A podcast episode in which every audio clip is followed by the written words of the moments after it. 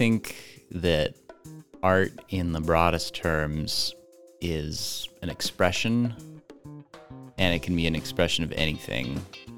And as long as there's someone expressing it who views it as art, that's all that matters.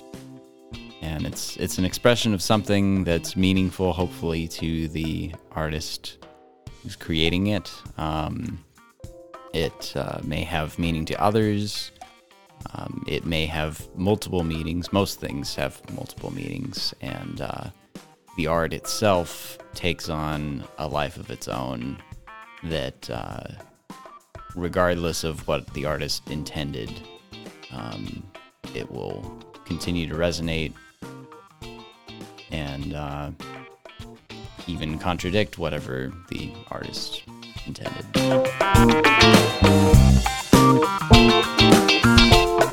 This is the Minot Arts Podcast, um, Mapped the Arts in Small Town America, with your host, Justin. And Chandell. And we have with us today uh, another young musician in our community. I mentioned in the last episode that I was excited to have a pair of episodes featuring our young musicians. Uh, the current one at the mic today is a performer in a couple different bands, a musician long held in family tradition, I'm sure we'll get into that later as well. Uh, we welcome to the mic Erik Michael Anderson as opposed to Jack Eric Anderson. We have to make that distinction, right? Indeed. It is a, well, welcome, Erik. Thanks for joining us. Oh, thank you. Happy to be here. Can you uh, maybe start us out with telling us a little bit about your background in the arts and music and how that has shaped your personal journey? Mm, yeah.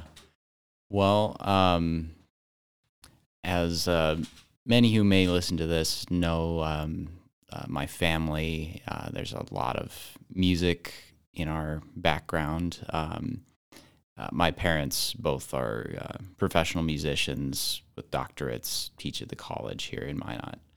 Um, and from birth and even before, I mean, when when I was still uh, just it, when my mom was still pregnant with me, she was working on a piano concerto, and and I'm sure that I picked up the resonances from that. But that's all to say, like um, it's always been something in my background, even if I wasn't paying much attention to it at times. Um, you know, as a as a little kid, um, but I was constantly being exposed to live performances, my parents practicing music, um, hearing recordings, you know, CD player at home. And um, from there, um, I started piano when I was three, I think. Um, and uh, yeah, eventually I, I picked up the cello for a while. I picked up the saxophone, and eventually through um, high school, saxophone became my main instrument. Um, also, I've done a lot of singing, and um, I got a vocal degree from Minot State. Um, it's kind of a hybrid thing because I did a lot of a lot of singing, but a lot of um, a lot of saxophone playing, a lot of jazz, a lot of composition, and so it's uh, yeah, um, college and all of that was a huge development for me musically. And um, since then, um, I've taken composition very seriously, songwriting. Um, uh, like you mentioned, I play in a couple of bands here in Minot um, Miles Barcombe and the Sweet Dreams, as well as uh, a group called the Brothers. Um, and uh, then I I do some solo performances. Um, I do some stuff at the college, um, and um, writing all sorts of music. So that's me in a nutshell. You in a nutshell. So you're saying your first composition was in utero? May have been. May have been. That makes a certain amount of sense. Did you always know that you were interested in music? Like I always wonder, Mm-hmm. like when you grow up in an environment that's just steeped in it, like you know, like is it as prevalent as you know outsiders would think, or is it you know? Did you know that you wanted to pursue that? Or did you have those moments where no, I am not going to be like my parents. I am not Yeah. going to do this. I would say for me, for a long part of my growing up, I did not even give it a thought of I could be a musician. Didn't even cross my mind. Um, I I enjoyed music. Um, it wasn't until I was in my teenage years I started getting more into like actively listening to music and seriously working at playing music and even practicing it and um, uh, then what really tipped the scale uh, when I decided I knew that I wanted to do it um, seriously was um, when I started taking saxophone lessons. And um, yeah, private lessons just pushed me so much farther than I could have gone uh, without and got me to be interested in taking it as far as I can. Do you have a favorite style? Because I know that like what you do with the brothers and what you do with your solo stuff is pretty And what different. you do with the sweet dreams Yeah. too, everything. Oh, yeah. do you have a favorite, or do you just Mhm. like playing with all of it? I'd say I like to play with a lot of things, and I go through phases um, where I favor one thing over another style wise. Um, sometimes I'm just like hip hop, that's all I'm listening to, or I'm getting into Led Zeppelin or um, some. Uh, what have I been listening to lately? Um, a lot of Radiohead. They're one of my favorite bands. Um, I've also been exploring um, Beyonce, which I, Okay. which I, and Beyonce. Yeah, okay. I Well, wasn't expecting I- that. No. Yeah. you know, I wasn't expecting it either until un, until I started reading some stuff on her and um, her like quote unquote revenge album for Jay Z cheating, um, Lemonade. If you haven't checked it out, highly recommend it. It Okay. it truly like was one of the best albums of the 2010s. okay. I, I can definitively say that. Okay. So- I, I guess I have not paid enough attention to Beyonce. Yeah. No, she's she's more than just a pop singer. Um, Sure. So uh, she's worth checking out. Um, yeah, uh, but style wise, I mean, uh, also huge portion of uh, listening to classical music and taking stuff away from that. Um, I'm currently working on a composition project for piano and voice that um, is using some poetry from a local um, poet, and Oh. um, that's uh, been I've been taking a lot of inspiration from from classical people for that. Okay, I'm gonna follow up with this just because I'm Mhm. curious now because th- didn't think about it before Chandell actually brought it up. But yeah, so you're doing, you know, largely popular covers with Miles Barcombe. And Yeah. you know, some some Mhm. original work in there too. Um, you're doing a lot of kind of funk, blues, rock things with the brothers. Um, you also have classical compositions uh, Mhm. that you've done very successfully, and you're you're very good at each of these areas. Mm-hmm. Do you ever get confused? Or maybe confused isn't the right word. So, well, two questions. Do you ever get confused? And do you ever, three questions. Do you ever get confused? do you ever accidentally blend? And do you ever purposely blend? Mm. Like, blending does, styles. Does funk Mhm. meld into your classical composition, for Oh. example, or Mhm. you know some of those areas? Like how how do you keep them straight, or how do Mhm. you allow them to Yeah. play together? Well, um, the best answer I could give to that is that they're constantly um, mixing. Um, and there's constantly ways in which I'm just taking ideas that that could be, you know, kind of in this sphere off to the left, or it could be in this sphere off to the right as far as styles. Um, and a, a very good example of how that uh, has come up lately for me is um, my electric cello concerto. Um, you know, it's it's a concerto for full orchestra plus an electric cello soloist, and um, for that, um, I was taking a very large amount of uh, a wide array of inspirations, including Leonard Bernstein, Igor Stravinsky, Led Zeppelin, um, uh, Jimmy Page, uh, Jimi Hendrix, uh, all sorts of like heavy metal music, and uh, so there's the first movement is kind of has a blues section in it. The second movement is um, sort of starts out in this like house music style and then goes into a um, like hip hop jazz type thing.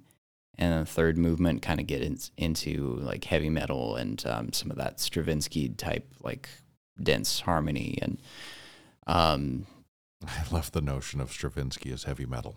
Yeah. Well, he if you if you listen to enough of it you know that like back in 1914 Oh that yeah, was, he was that was heavy metal He was metal. metal as hell. uh, so yeah, I mean, the concerto is definitely a great example of me taking a lot of my various inspirations all in one piece. Labeling things into different styles, I mean, it is important and it's essential to communicate, but it's also problematic and it um, sometimes gets in the way of just making music Mhm. um, and letting it just be music and someone else can figure out what what style it is uh, Well, Sometimes the best music is the music that you don't know what category you're supposed to look for when you're looking for. Yeah. Well, Oh, yeah. If you if you're blending so many things, it's it's you're probably more of an active listener um, because you're th- things are happening that you're not expecting. Um, Are you intentionally trying to say that with your music? Do you think, or do you think that's just uh, part of the way you feel through the process? Like, Mm. is it intuitive for you to blend all of those different styles, or is it something that you're trying to say with your work? Like, these things aren't as separate as we might think they are. I guess that could be a semi unintentional statement that I agree with.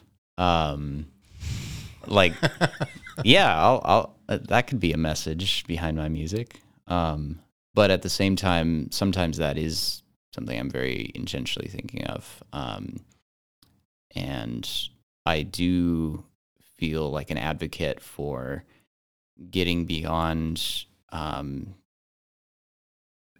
very like strict categorizations of things.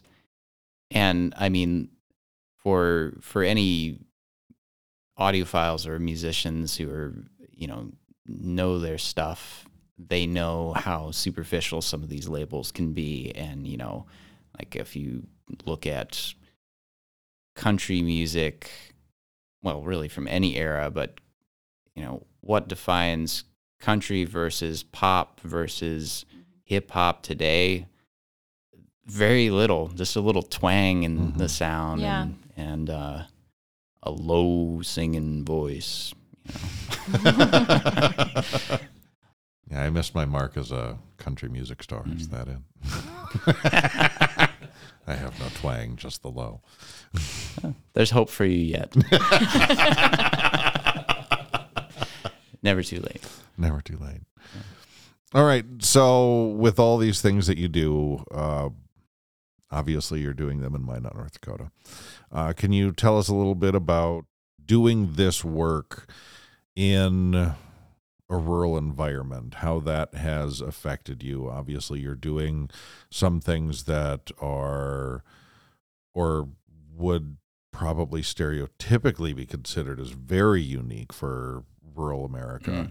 Um, how has that helped or challenged you? What has that process been looked like for you, and how hmm does it pull together? Mm. yeah. Well, I think one of my strengths is um, in my diversity of the mediums in which I put my time into musically. You know, I have my my bar band that um, plays a lot of hits, um, some rock and roll type energy, um, pays pretty well um, per night. Um, there's the Brothers project that is, um, you know, I've put a lot of like my personal, like deep heart feeling of like, this is the kind of music I want to be doing. Um, and, you know, I'm writing songs for this. I'm thinking about all sorts of details that I'm not worrying about with Miles's band. Um, uh, because that's that's his thing for one, and for two, you know, with playing covers and playing live all the time for a crowd that wants to hear a certain thing, Sure. w- will be happier hearing a certain thing. You know, um, I'm happier letting that be just kind of speaks for itself. Whereas um, with with the brothers, um, definitely putting a little bit more personal touch into it. Um, uh, it, more experimental as well. Um, and you know, the classical side, um, it it wouldn't happen nearly as much probably if I didn't have um, uh, the peers that I do from Minot State University.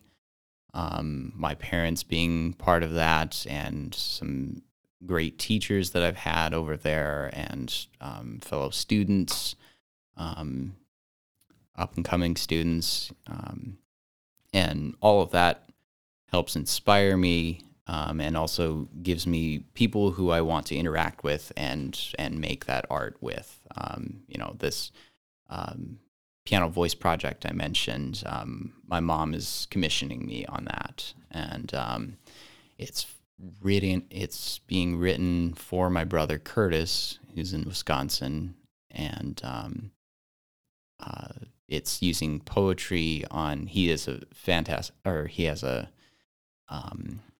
fascination with mycelium and mushrooms, Okay. that type of stuff. So his friend Maya Tiemanson um, wrote some poetry on mycelium, and I'm using that. So that that's all coming together because of people in this community that we we know each other and want to work together, and it all like to make it work out here is to kind of play in in all those different um, areas and um, get what I can out of it. Cool. So you've you've brought up the um, concerto for electric bass and Cello. Cello. Sorry. um, I know you you've taken that in a bit of a tour. Um, Yes. So this is this is also something that kind of lends itself well in that rural arena and how Mhm. you're able to do that. Can you talk about that tour and what you've seen uh, coming through with it and how that's gone for Mm. you? Yeah. Um, so we went down, we've been visiting Bismarck um, several times over the winter, um, my dad and I. And um, we partnered with two schools down there um, Horizon Middle School and Legacy High School. And um, the tour that we just did uh, was with um, Horizon. Um, and we took 60 sixth grade orchestra students on a two day tour of, I think it was 11 elementary schools throughout the city of Bismarck. And so you know, it it was a blast. It was crazy. It took me several days to recover. Um, I'm sure. I can only yeah. imagine. That's a lot of middle schoolers. too. yeah, yeah, Take and longer than several and days. Yeah. you know that's 11 times to unpack the equipment set up the equipment play the show pack up the equipment get back in the car drive to the next spot hmm um, so it, it it's exhausting on so many different levels um, but um, i thought one of the most rewarding things just from that tour was all of the smiles on the little sixth graders and the elementary kids all in the audience. Um, just these big eyes and wow i've never heard anything like that. Not even close you know? Um, and getting their reactions off of my music and the uh, uh, the technology that we brought the electric cello and um, I used electric drums to create a um, percussion uh, unit for Mhm. the for the performances and both of those um, kids had a lot of fun trying them out in between um, performances and yeah it, it was super rewarding um, very fun to work with all those people So then, just like to clarify, so are have you been working with the schools, teaching them to play music that you've written, or um, um, how did that? yeah yeah. Maybe that's a um, stupid question, but no no it's all right um, so so going back to There are last no stupid questions in podcasts. oh, okay. Of course not.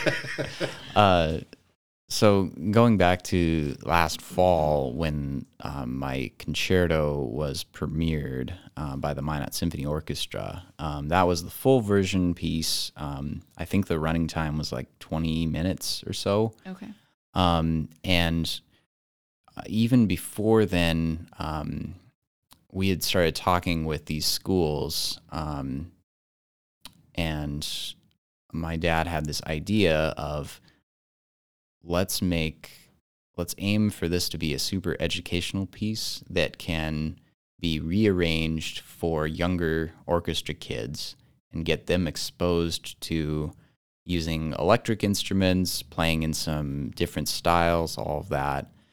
And so um, those partnerships started forming even before the first premiere. And then all throughout this last winter, I've been working on okay, how do I make this 20 minute piece that's kind of hard, uh, cut it down for uh, middle schoolers and high schoolers to play Yeah.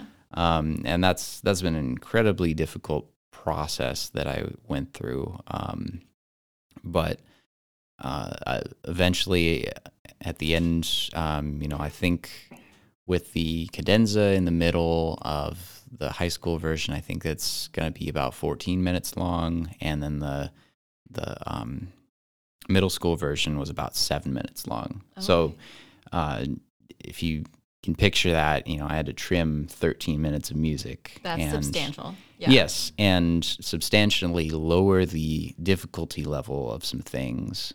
And um, so there was a lot on my end to prepare the parts to show the kids just to even sight read them to see what they can do.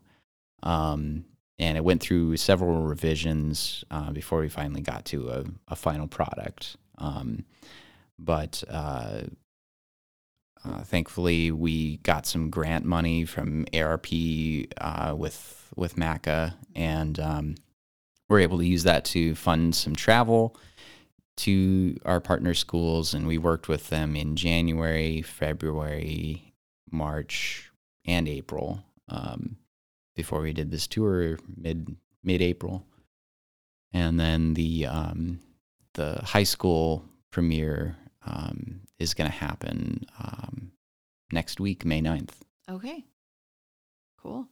I bet it's got to be exciting to like almost be done with that project and I'm sure you've learned a lot. yeah, Is it something you want to do again? I think so. Yeah. Yeah. It it um it's pushed me a lot um, in so many different ways and uh, in ways I didn't expect. Um, but it's been really cool to to finally get to the the performances, a polished product that is gonna sound awesome and uh, um, yeah, I I know already there's some prospective uh, performances in the future for both the pro version and maybe some middle school and high school performances. So Very cool. yeah, That's awesome. On these the high school and middle school versions that you have Mhm. that you've been working with, does that is that incorporating a high schooler or middle schooler to do the electric cello part? So um, on all of these so far, um, my dad is playing the soloist part Mhm. of electric cello. Um, but another part of the project that my dad from the beginning wanted to have included in it is that um, the section leaders of um, you know violin one, two, viola, cello, and bass would all be electric instruments as well Oh, and they Cool. would get featured um, throughout the piece. And um, we we figured out um, over some time that with the middle school version, we didn't want to mess with that. We didn't want to complicate things uh, beyond just the orchestra playing what I wrote there. And um, uh, one of the issues that could come up from that would be, uh, you know, you're taking the best player from every section and having them do a different part from uh, from uh, everyone else, and Right. that's that's not good for for middle school. Um, but the high school version does have the electric quintet plus the electric cello soloist. Yeah. I saw the premiere last fall. It's an amazing piece. It's incredibly complex. So, yeah, I'd I'd be really curious to see some of these adapted versions to see yeah. what the differences are. What do you think um, these students might be getting out of it that maybe you didn't have an opportunity um, through your own, or maybe you did have the opportunity through your own music education at that age? What are you maybe hoping that they get out of it?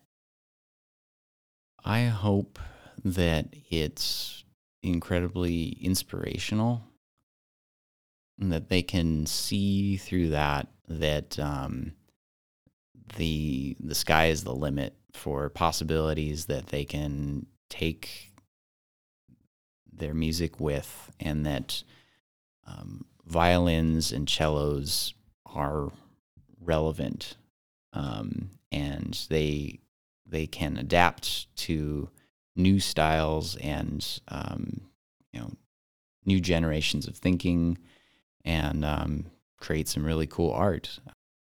Yeah, I love the exposure of something different because even for adults, you know, Mm. you think of classical music. Or the Minot Symphony Orchestra struggles with this on a regular basis, trying to convince people that, you know, go to a symphony concert. It's not boring classical music like like people Yeah, did it's not have basic. this thing stuck in their head of Mhm. what a symphony is going to sound like. Mhm. Uh, that, it's not true. There are so many variations. Oh, absolutely. So- And um, yeah, what what most people have in their head is not even really what most symphonies do. No, You know, they probably are thinking of some piano piece by Mozart, right. Which is not a symphony orchestra. right.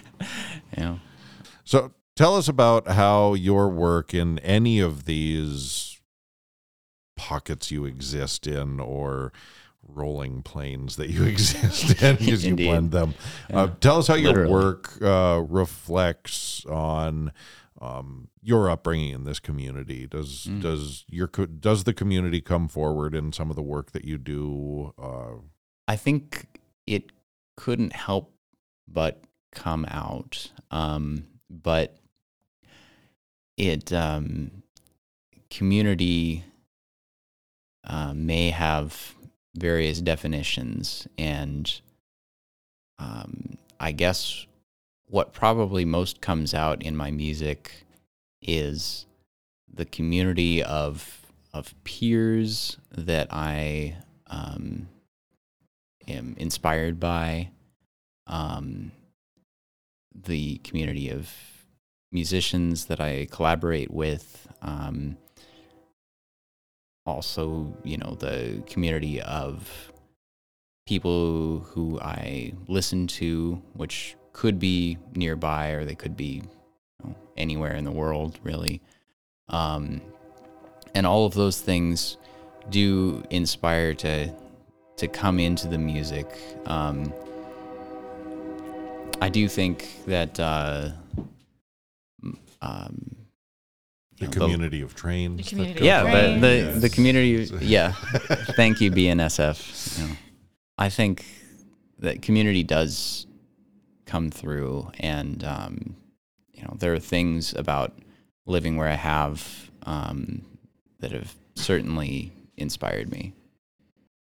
I wonder uh, if you have any advice for um, either your younger self or somebody else who may be growing up in our community who has an interest in music. What advice you might give?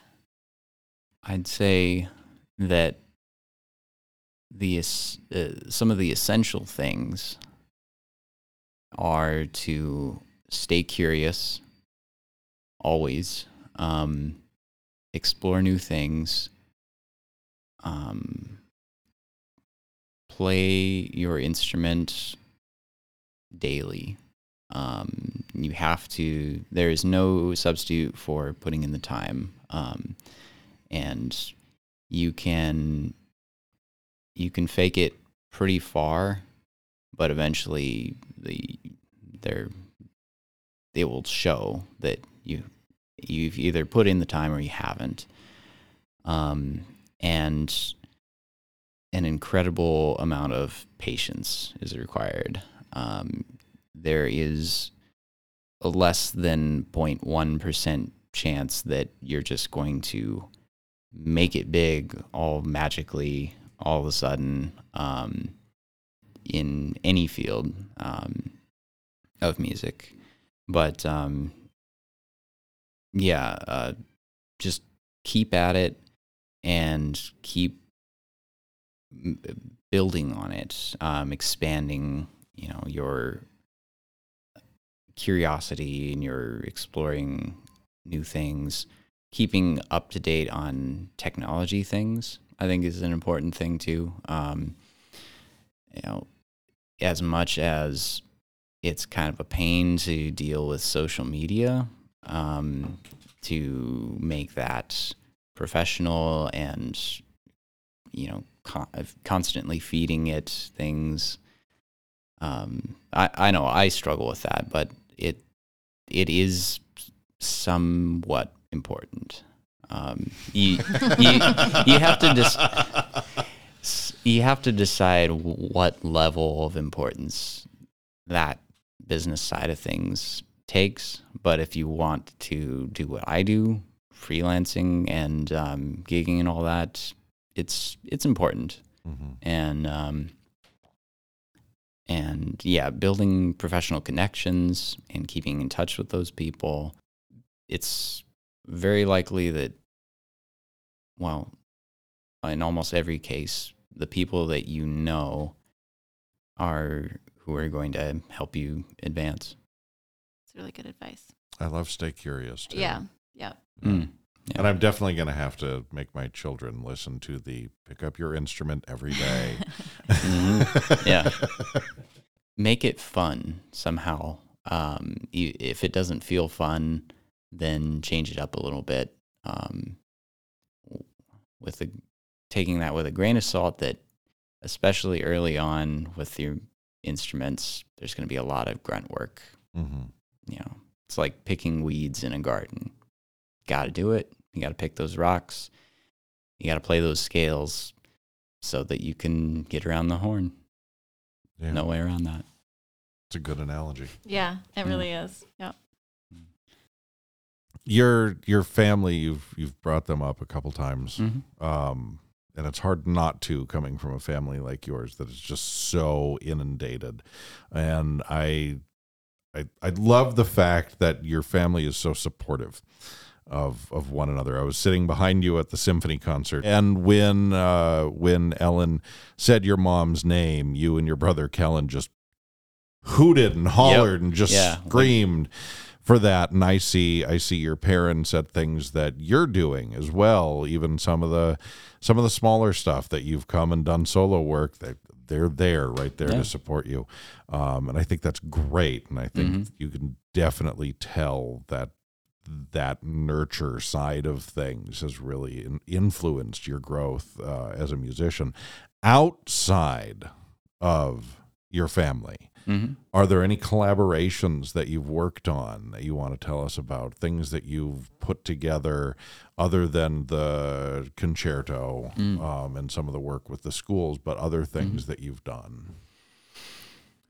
Well, um, we were talking before we started about uh, how I've um, worked with Jonah Lanto Mhm. of the Good Talk, and um, I've done um, theme music for a couple of his shows now. Um, there's Midwest Murder, um, and then Midwest Memories, which they just Mm, sure. started last winter, um, and it's it's more of like a private recording for families of recording memoirs and Yeah. whatnot. But uh, yeah, I, I was very happy with how both of those went. Um, writing the music that would be a theme for those shows. Um,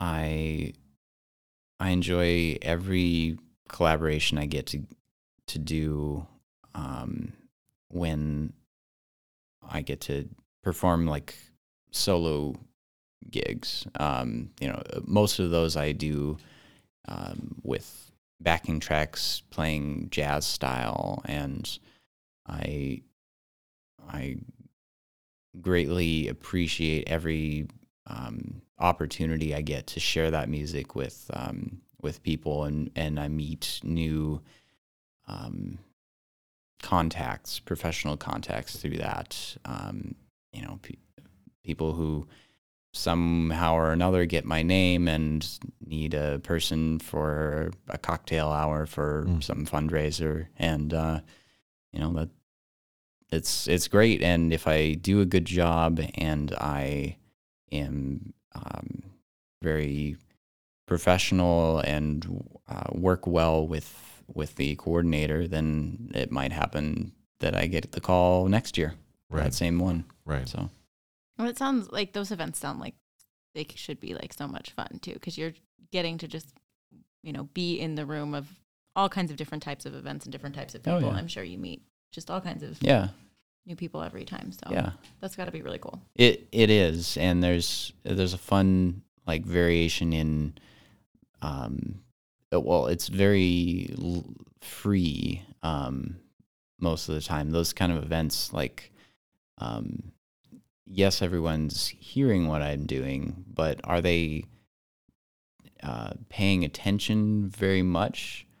Um, only you know a, a certain percentage um, at any given time. And um, so I'm just kind of doing what I want. And, um, you know, at the end, hope they liked it. But whether they did or not, I did it. And uh, You can I- definitely tell because I've been obviously to a couple of the events where you're playing. You can definitely tell you're having a good time, you know. And I think that that probably like makes all the difference. That you know you're not just like playing a song the same way that everybody's always heard it. Like you can tell that Mm. you know you're enjoying yourself, and and that adds to the event significantly. So And people Absolutely. absolutely notice. I Oh, know, yeah. I, I know Mhm. that they do. I mean, we've Mhm. heard the comments on uh, for the for the events that we've had you perform Mhm. solo at. You know, yeah, there's always a lot of compliments on the music. So. Mhm. but it is fun that um the nature of those events like allows you to feel that like free Mhm. formula. You're like, yeah, Mhm. like who cares if somebody's listening right now? Like I'm going to do this and s- you know gonna have a little fun and yeah, Right. yeah. that's cool. Yeah. It's very similar in in um, some of the events that we the Sweet Dreams plays at too. You know, um, like we play at Ebenezer's, and people are getting their drinks and their food, and there's no way that they're not hearing us because we have the night moose. right. uh, but um, you know whether they are um, actively listening, whether they are um, you know going to do any kind of acknowledgement with body language or or you know applause. It, it doesn't always happen, um, or we don't always perceive it, but um, you know, we are we can, we can tell that we're appreciated there. Yeah. I think that's that's a good thing to consider and that could even be considered good advice for anybody who does anything of a performative nature, right? Mhm. Which is like not to hold your perception of the audience's Mm. perception of you at too high of a standard that you're not having a good time or that you're not doing what feels right to you Yeah, in that moment. yeah. So Well, and it's Agree. tough when you're doing any kind of live performance, music theater or otherwise. Um, audiences vary every single time you do it, and you can't come to rely on a specific audience reaction in order to Mhm. do what you have to do. Yeah. You still have to do what you're doing, no matter what you get out of them, yeah. and Yeah. especially the ones Mhm. that are most unreceptive, Mm, the, yes. the least receptive. Yeah. yeah. Or at least they're not showing you anything or they're Yeah, not giving you anything back. It, it, Mhm. it can be so hard to continue a Mhm. performance doing that, but, but you have to. Yeah. No, I I resonate with that a lot. Um, and you know, it's it can be one of the greatest challenges in those situations where it might be a very slow night at Ebbs. Mm-hmm. Um, eh, or it might be that oh, it's Easter weekend. There's nobody around, so you know, there's just gonna be ten people out there, and Yeah. you might not be able to perceive much appreciation, but they're there. Um, and you have to, in both that situation and a absolute packed house, you have to be delivering.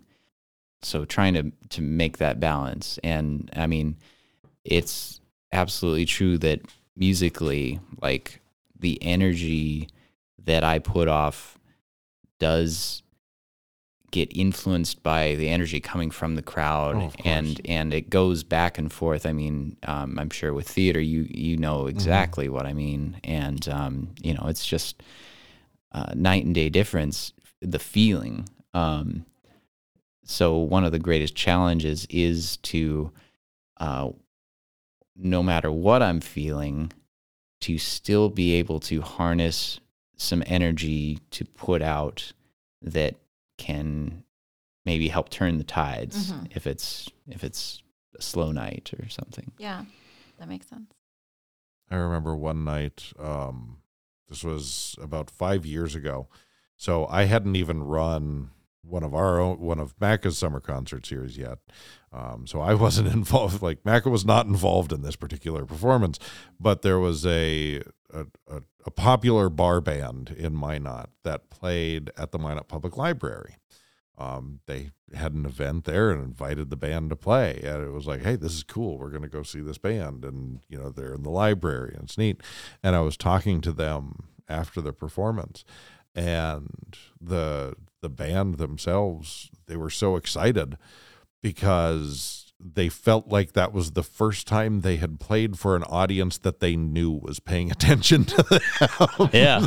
oh my gosh. Yeah. because it because it wasn't the bar. It Yep. wasn't you know a loud, crowded bar of people that Yep. are talking and Well, and I can Mhm. imagine, especially in the Midwest too, because we've and we've heard this a couple of times with Mhm. like different people we've had come and perform lately. Mhm. Is you know like Midwestern crowds are just not as like loud or like res- it's not Right. that they're Yeah. not receptive, but they're Mhm. not as responsive, just culturally. Absolutely. um, this ain't, this is not New Orleans. Yeah, right. I mean, right. I give I There's give no hooting and all of you performers so much kudos because I couldn't do it. I'd be Yeah. like mortified. But um, yeah, it's like people appreciate what you're doing and are watching and listening, but you can't tell by looking at them. Yeah. Audience etiquette is funny when you, you have somebody in audience in an audience. That, I mean, for some things, obviously you want you know hush, you want quiet, and do your whatever. Um, but people get so so annoyed um depending on where they're at if there Mhm. if there's somebody that has any kind of reaction. And in theater and- i mean we th- we see it as like if anybody like we I, I was at a play recently that was a mystery and there were people in the audience that were like oh don't go there. I mean they were they were shouting out things. It's, like, it's so bizarre with a midwest Yeah. crowd to Uh, to hear something like that. Yeah, but you know audience etiquette has morphed over over to shakespeare in shakespeare in in elizabethan england when shakespeare's plays were originally performed. Do you know what the audience was doing they were not paying attention to what was going on on stage they were paying attention to each other there were prostitutes in the balcony there were like a lot of drunken brawls i Oh, mean it was a madhouse and you know you don't that's not going to happen in Right. performances Not in mine, uh, today not, not Yeah. my you hope not yeah. but like you've you've performed for us both in the park and downtown, and even that that's a different crowd because the park is. is. a sit down, pay attention to the music Mhm. crowd. Downtown is a come for the atmosphere, Yeah, listen to the music, and go about. There's food trucks and yeah, vendors and distractions. right, Yeah. right. Good distractions. Yeah. Uh, it's everybody wins, but but yeah, it's the there's less uh, energy is diverted from the stage. Do you have a preferred audience? Some nights I really enjoy a big crowd with one of my groups, um, full band, um, where we're playing, and and there's a a big energetic crowd that's just offering a lot of energy, um, and uh, you know, just they're they're making us feel good about about doing our job. Um, so that's one of my favorites. Another very different type of crowd is is like a very small venue, um, like uh, an intimate venue where everyone is there to see the performance, and it can have some kind of like a um, I don't know special party atmosphere almost. Um, my my parents uh, host uh, all the time some uh, after parties for symphonies or um, operas, um, or even they just do recitals there um, in their living room, and um, experiencing like that level of intimacy of like you know it's a it's a spacious living room, but it's only a living room, and you know um, limited seating, but everybody's there to see this small performance that's going to happen. Um, the level of appreciation and the conversations that happen afterwards, um, and all of that is very treasured to me. So intimate and attentive and large and energetic and possibly loud and just everything. I love I they, love they that have their they each have the their place. oppositional yeah. there like the Yeah. depth of the like more like that more intimate experience that has that potential for depth of conversation versus the like high energy like raucous like, yeah, that's yeah. cool They Yeah. couldn't be more different. No. but No. they Yeah. offer like almost the same feeling um, to me on Yeah. stage. Well, and you can get a, a quiet odd a quiet audience is not necessarily unenergetic. No, You can f- a good quiet audience that is giving off energy can be felt. yes, I do agree. Audiences play a very big part in the music, and um, I think you know there's there's the performer, there's the audience, and then um, there's the art itself. You know, being performed. Um, and all three of those have their own contributing factors um, and it can be so very um, improvisational and sporadic. Um, it can be very just. It can change night to night what happens. Um, we all know this, um, but but it it's very magical in the ways that it can work. Mhm. Um, I like that about it. The beauty of live performance. hmm Yeah. So just under a month after this uh, episode gets released, Miles Barcombe and the Sweet Dreams will be joining us downtown Oh yeah. on at, at Thursdays downtown. So um, if you're listening to this prior to July 20th, uh, come be an ed- energetic audience member for Absolutely. for one of one of Erik's groups. Mhm. Um, other than obviously Thursdays downtown being the biggest excitement, do you have any other exciting projects coming up that you want to talk about? I mentioned uh, May 9th. Um, I've got premiere of my high school version of my cello concerto um, at Legacy High School in Bismarck. I I also mentioned this mush, mushroom song cycle that I've been working on, and um, that I I've got three songs that have um, that have been more or less completed and I've been working on with my mother and uh, brother.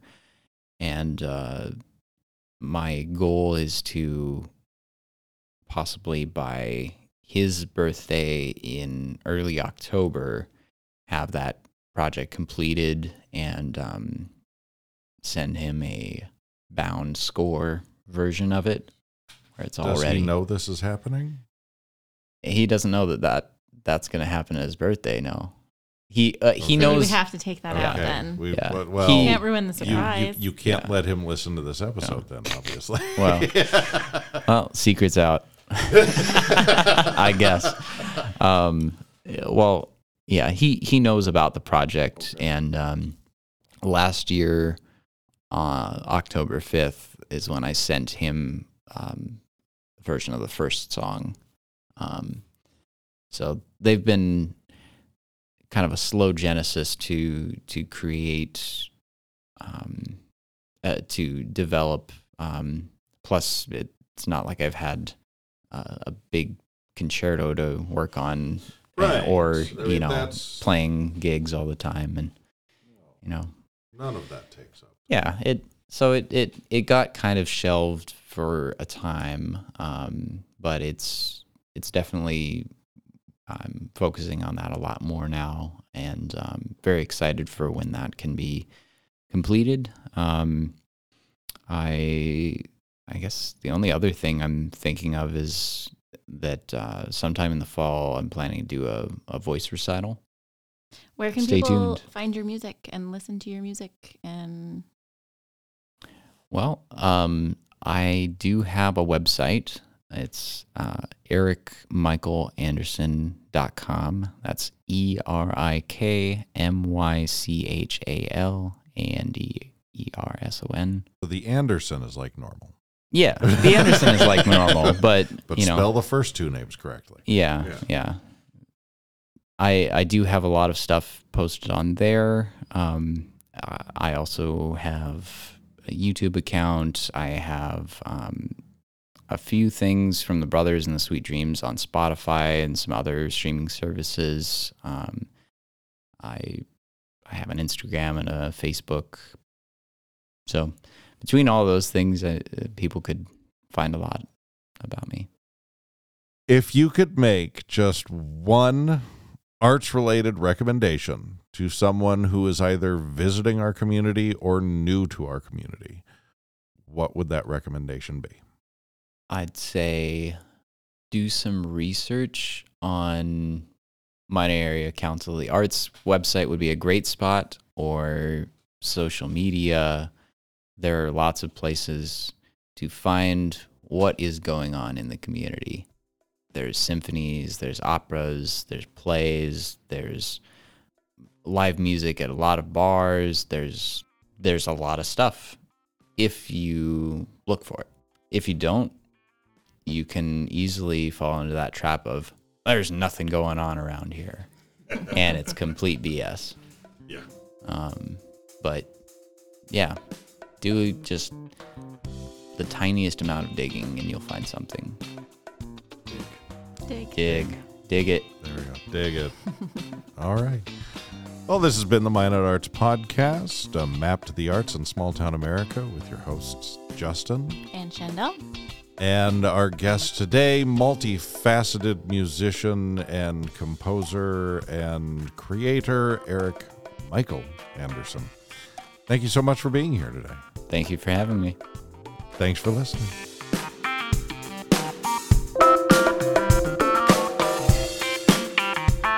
Thank you so much for listening. If you enjoyed our antics today and would like to hear more from us, we'd greatly appreciate you leaving a review or subscribing via whatever platform it is that you're listening to podcasts on. The Minot Arts Podcast is hosted by Justin Anderson and Chandell Latin, is presented as a program of the Minot Area Council of the Arts in Minot, North Dakota, and is produced by Brandon Tronson of More Than Music.